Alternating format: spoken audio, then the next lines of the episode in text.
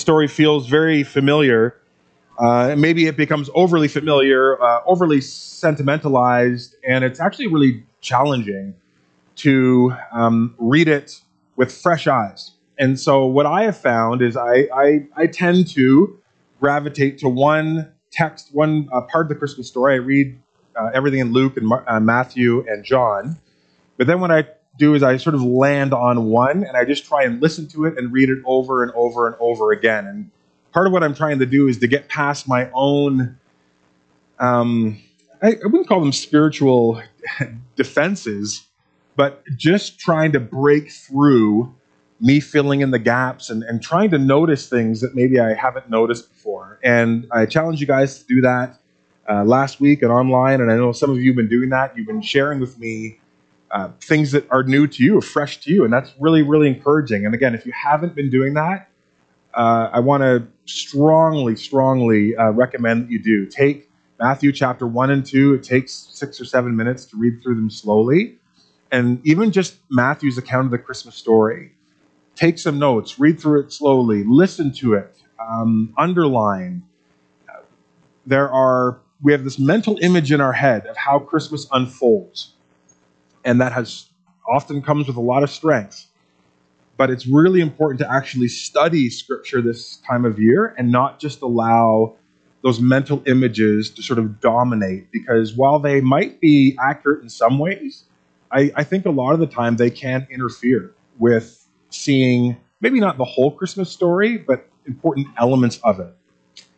So in Matthew's uh, gospel, he starts the first and second, starts the first chapter with a genealogy. And we sort of mentioned this last week that that seems incredibly boring to us, but it's incredibly important because it's an ancient way of saying this is an event grounded in history, in a long history, in a long story.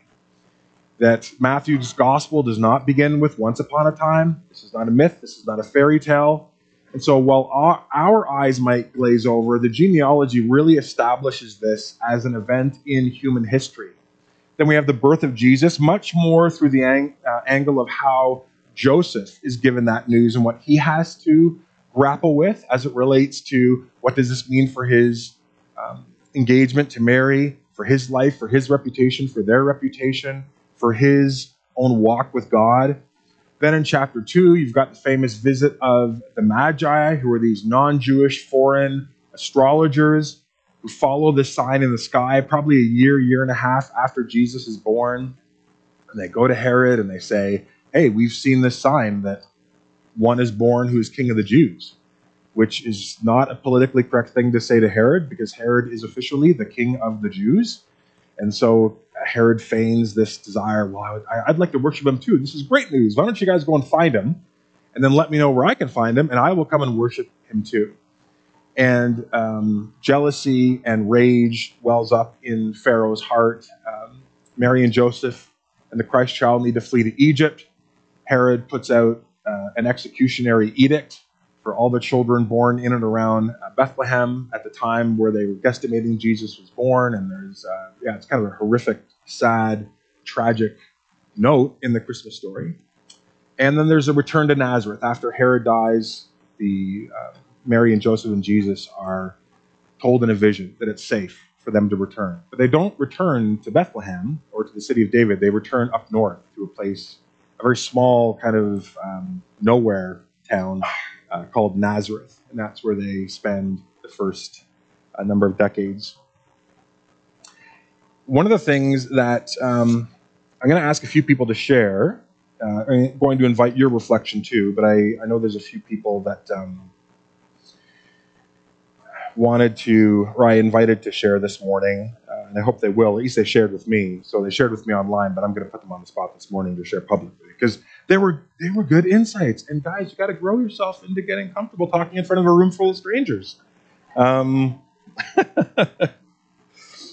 one of the things that, um, and I'll start with this. Um, one of the things that to me is really hopeful about the Christmas story is that when you read it, when you steep in it, when you understand that God has been silent towards his people for 400 years, or hasn't been a prophet, and in those 400 years, the pagan enemies of God, uh, Persian, Babylon, and now Rome have overtaken and occupied, and installed violence and economic and physical oppression against God's people.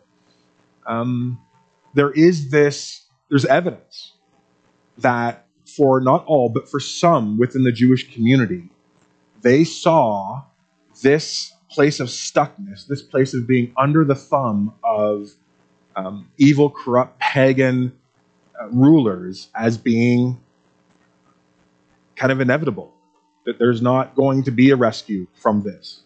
Now, again, not all Jews. Some Jews were anxiously waiting for the Messiah. They wanted someone to come and overthrow Rome. But we also have evidence that there were powerful Jewish groups who essentially said, maybe we got the God thing wrong, maybe we got the Messiah thing wrong. The best we can do is cozy up to Rome. The best we can do is just sort of play this game. And that group was called the Sadducees. That's a group that emerges in that 400 year period between the end of the Old Testament and the beginning of the New. You don't read about them in the Old Testament, they come on the scene in the New. And they were a group that didn't believe in the resurrection, they didn't really believe in the supernatural. And they were the majority stakeholders in the uh, high priest. When they talked about the uh, high priest, that was mostly Sadducees.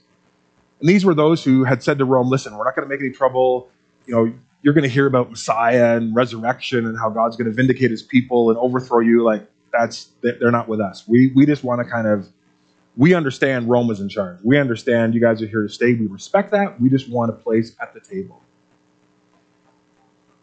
And I think that leadership probably discouraged a lot of people in the Jewish community because essentially what they were saying is Rome is too big to be overthrown.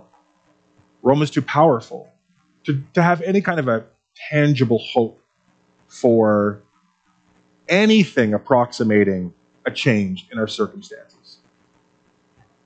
The darkness just felt so set in, so secured, that at least for some within the Jewish community, it felt like there was an inevitability to the darkness that surrounded them, that was pressing them down that was holding them back and that had suffocated them to the point of tremendous subjection. There's a psalm, Psalm 88, where the psalmist says to God, Darkness is my closest friend. That's how the psalm ends.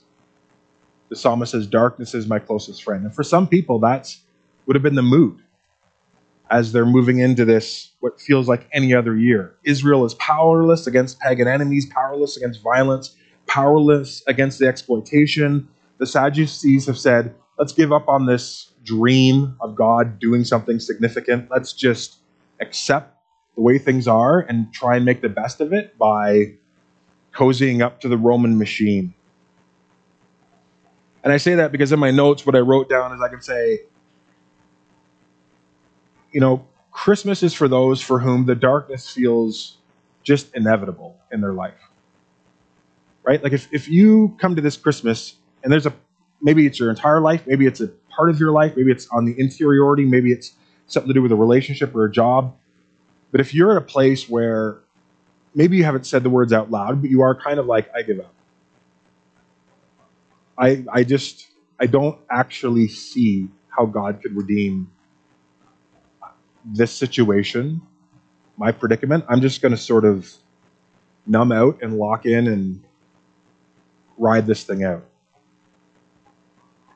Christmas is for you.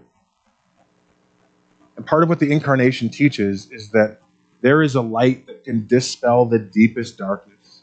In his gospel, John says, There's a light that shines in the darkness, and the darkness has not overcome it. There, there, there is um, the forces of light and the forces of darkness are not equal in, in capacity and power and authority. There is a light that can dispel the darkness, and his name is Jesus. And just when there's a huge groundswell of people saying, let's just functionally give up, um, God comes, God breaks in. And I want you to hear pastorally if you're at a place where you are very tempted to give up, maybe on, uh, on your life completely, maybe in a situation, I want you to not give up. I want you to not believe the lie that says this darkness is here to stay, this stuckness is inevitable, this relational strain is never going to get better. Part of the hope and the joy of Christmas comes when we realize that there is a light that can overcome any darkness. So the inner the incarnation interrupts those places in our own lives and our own hearts that feel absolutely consumed with darkness. And that's a grace note, and I want people to see that in the text. Are there other things that people made notes of, were thinking through when they were reading it this week? Judith. I did. but it feels more organic if I act surprised. Oh, what?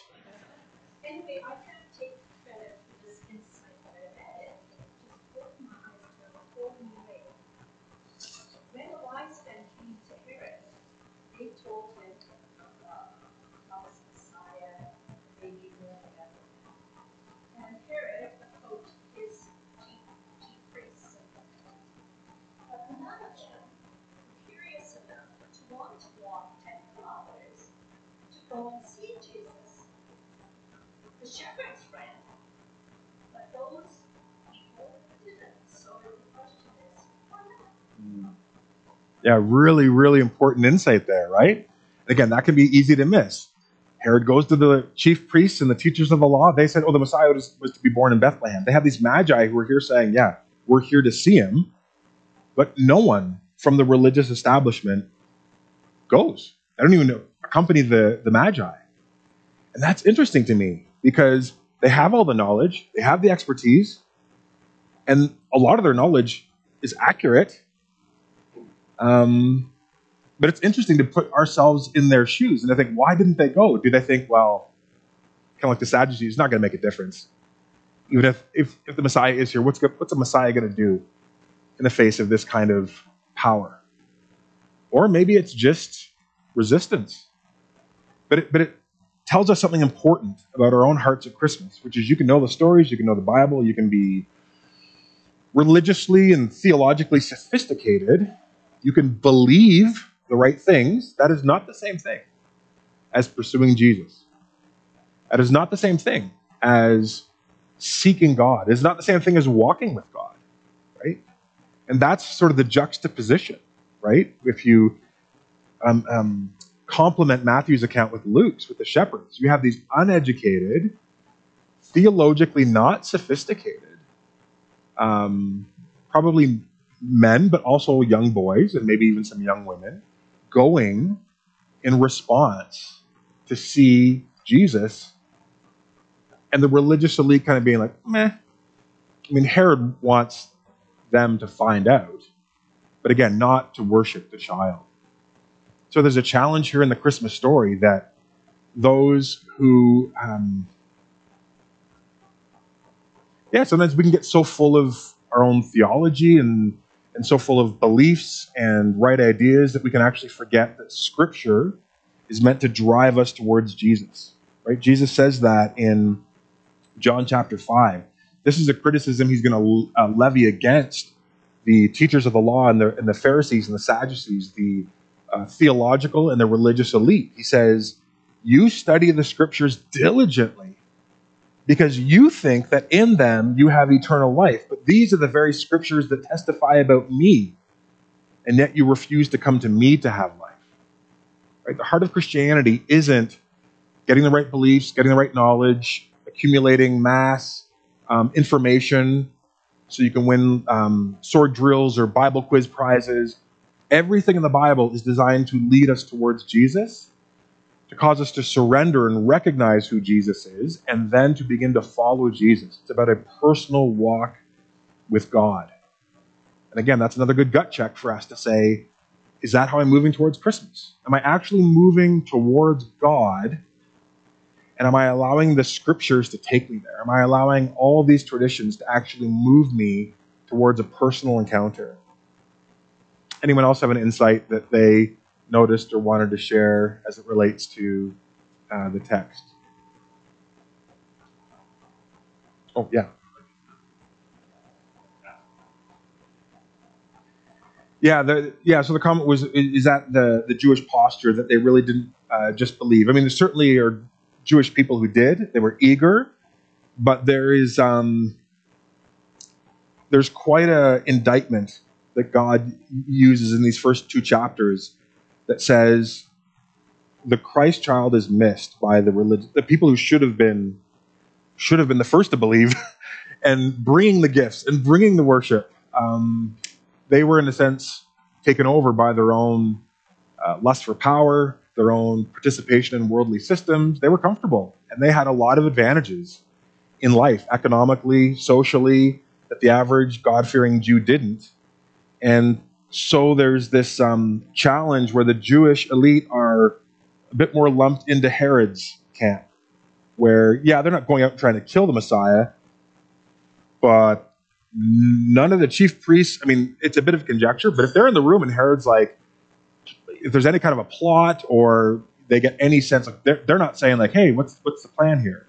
Like they're not jumping in to seek out the Messiah to celebrate. There is this indifference.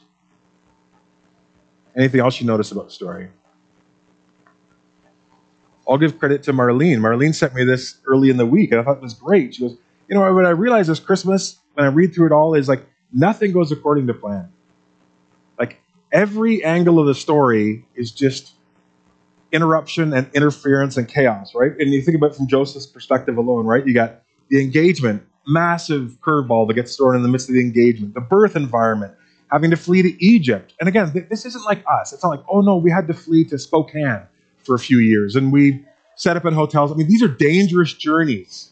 Okay, this is great peril, and you're having to do that with um, a young a baby. And are there going to be people to receive you in Egypt? And then how are you going to make a living? And how's it going to work? I mean, return to Nazareth, right? They're not returning back to Bethlehem. Um, they have to start investing in a new community. And that was big at that time. There was all this dislocation. And I think that's important for us to sit with because what that means is if the plans that we have for our life, whether they're very high resolution, this is the direction that I'm going, or even just a low resolution, like, yeah, this is kind of the trajectory that I'm on. When those get interrupted, and when we feel like someone or something is throwing spokes in the wheel and interfering with our plans, that is actually not evidence that God is absent, that God is apathetic, or that God is even angry. It actually might mean that we're right where we need to be. I mean, that's part of the challenge of Christmas is it's Proverbs 16:9 writ large. Proverbs 16:9 says, "In their hearts humans plan their course, but it's the Lord who establishes their steps.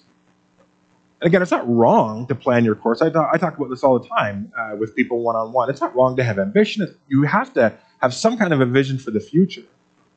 But what Christmas reminds me is when the kingdom of God comes, it often means dislocation and disorientation to what I thought this, how I thought the script was going to play out. And so if we find ourselves in a place where the story that we're committed to, the goals that we're committed to, even good goals.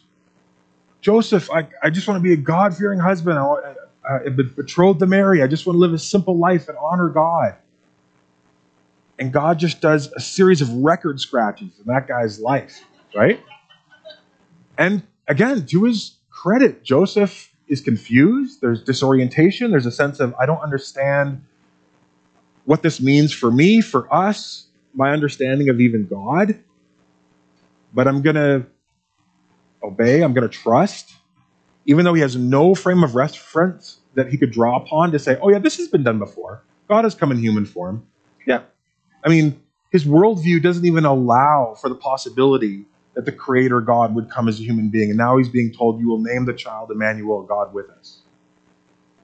It's incredibly disruptive.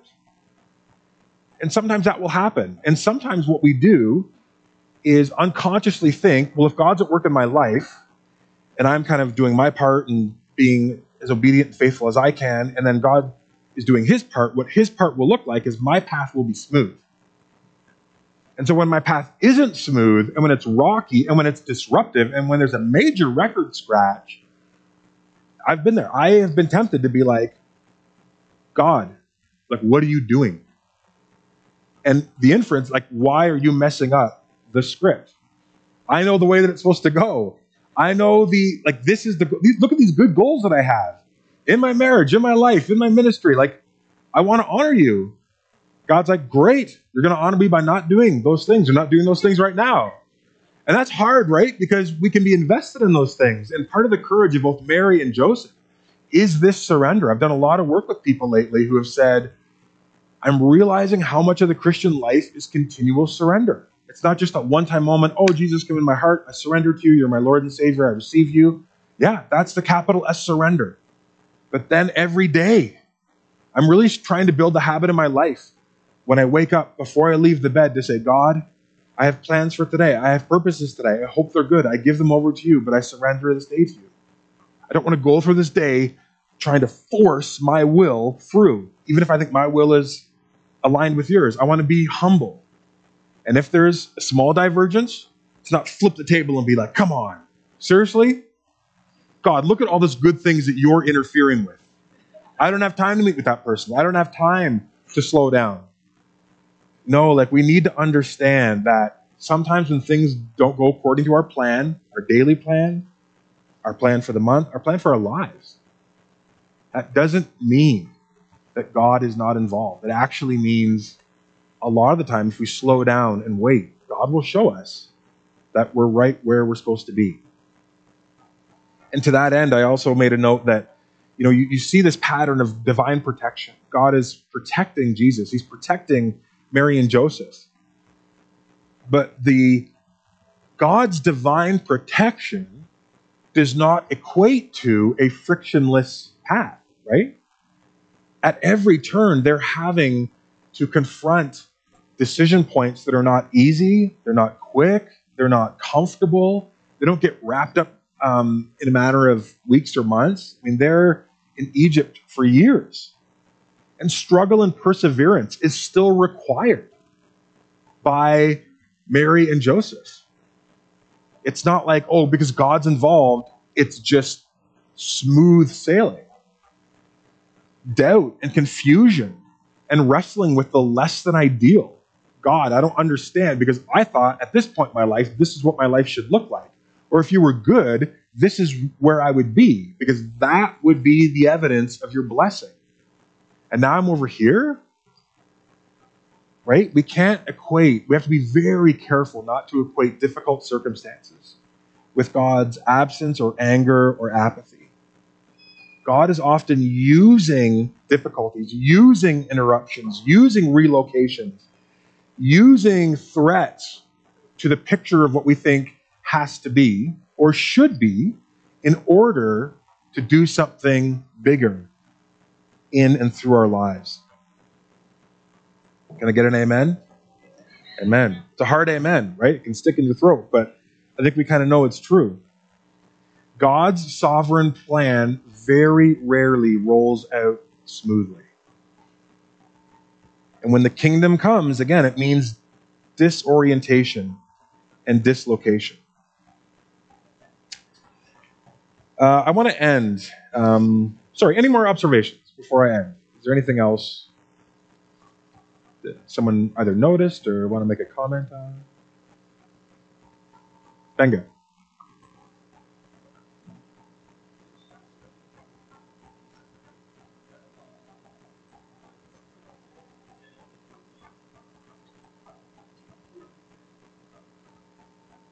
Mm-hmm.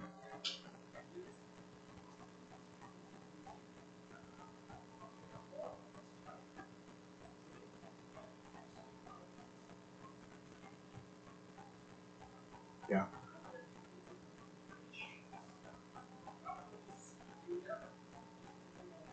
Hmm.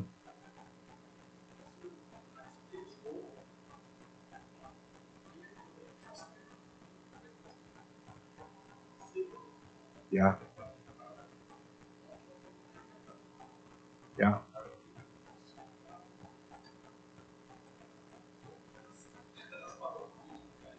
I, I think that's it awesome. There's so many angles there. That's right. That's right. Yep. Yep. Yeah, you, un- you understand where Joseph would have been justified to say, hey, this actually isn't my responsibility. Technically, it's not, right? And the angel says, no, you will marry Mary, and this will be your son. And in the ancient world, adoption was treated as a blood relative. Um, so this was a major, major um, command that is going to j- change Joseph's status and um, social status for for the duration of his life. And so, yeah, there's this amazing theme of are we open to receiving responsibility from God when in our own minds we're able to say, well, that's not really mine to do. God might call us to do something, to take a responsibility for something or someone, right? And that's certainly this through line in, in the New Testament around adoption, and why adoption's always been seen as a, a really powerful Christian virtue because it mirrors God's adoption of us into his family because of what Jesus has done. But then there's all these other stories like Joseph, where Joseph takes in Jesus, even though he's not related to him by blood, but there's this commitment to love and honor and serve him. Let me, uh, let me close with an observation that ties into something I said last week, but it's really, really uh, interesting. And I think it's, it's one of the evidences that the Gospel of Matthew is not, um, it's, it's actually a valid historical account.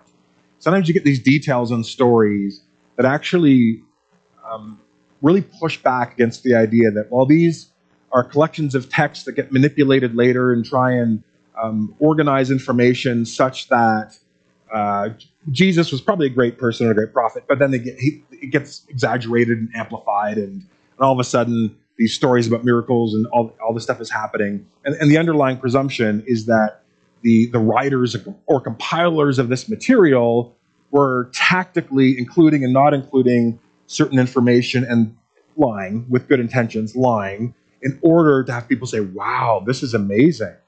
Well, let me show you one reason why I think, at least in Matthew chapter 2, you can make a good case where that, that's not the, um, that didn't happen with these texts.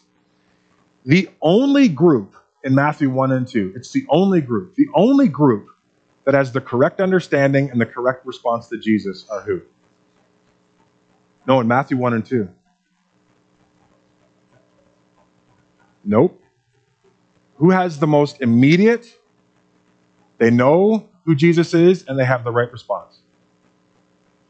It's the Magi, non Jewish, foreign astrologers. Now, if I'm writing a book about how Jesus has come to save the Jewish people, I'm probably not going to include a detail like pagan, foreign, non Jewish astrologers were the people that were like, oh, here's your king, and we brought gifts, and we're going to worship him. That is a very strange detail. There's lots of ways, and you see this again and again in the Gospels, and the Old Testament too, actually that there's the inclusion of these, um, the, the, the wrong people are identifying God's working. Joseph's confused. Uh, Mary has to ponder it. She can't make heads or tails of it. The shepherds are excited. The wise men understand. Here is one born king of the Jews, and we've come to worship him. They bring their gifts to Jesus. This is a strong indicator that these stories were not made up later because the Magi come out looking like the best out of everyone in these opening chapters. And then in verse 12, I love this. I've, I've written about this uh, years before, but I came back to it this year. You notice in verse 12 what it says about the Magi? It says they were warned by Herod in a dream not to go back, warned by an angel in the dream not to go back to Herod after they found the Christ child. And then it says, So they returned to their country by another route. And I love that at sort of the symbolic or metaphorical level. Because the people who saw Jesus most clearly weren't able to go back to their home, into their homeland, into their life the same way. Right? They had to go back a different route. And I think that speaks to the power of Christmas. When you actually encounter Jesus, when you when God gives you grace to see, maybe for the first time, past the sentimentality and the the iconography, like this is the Son of God come in human form to be a sacrifice for me. He is the world's true king. And he is the one that I'm supposed to devote myself to. He's the center around which I'm supposed to build my life. He's the foundation that is the only foundation strong enough to sustain me both in this life and in the life to come. That you can't go back to your life by the same route. You just can't re engage on December 26th the same way. Something shifts in you. Maybe not all at once. But if you encounter Jesus, you will not be able to return to your life as is. There's going to need to be a reckoning with the realization that the Son of God has come to bring grace and truth into your life, has come to seek and save you. Christmas is not just a nice idea. It will actually force upon you, if you let it in, the totality of it, it will force a renovation of the heart. It will force you to bring your gifts, your treasures, those things that you hold most dear to Jesus and say, This is yours. I am yours. I have worshiped at the altar of false gods and I'm leaving those behind, and now I'm going to figure out what it means to worship you. Jesus is the earth's true king, right? We sang that. Let earth receive her king. Are you prepared to receive Jesus as your king this Christmas? He is the center, He is the point, He is the source. Do not miss the gift. Let's pray. God, as we sing this final song,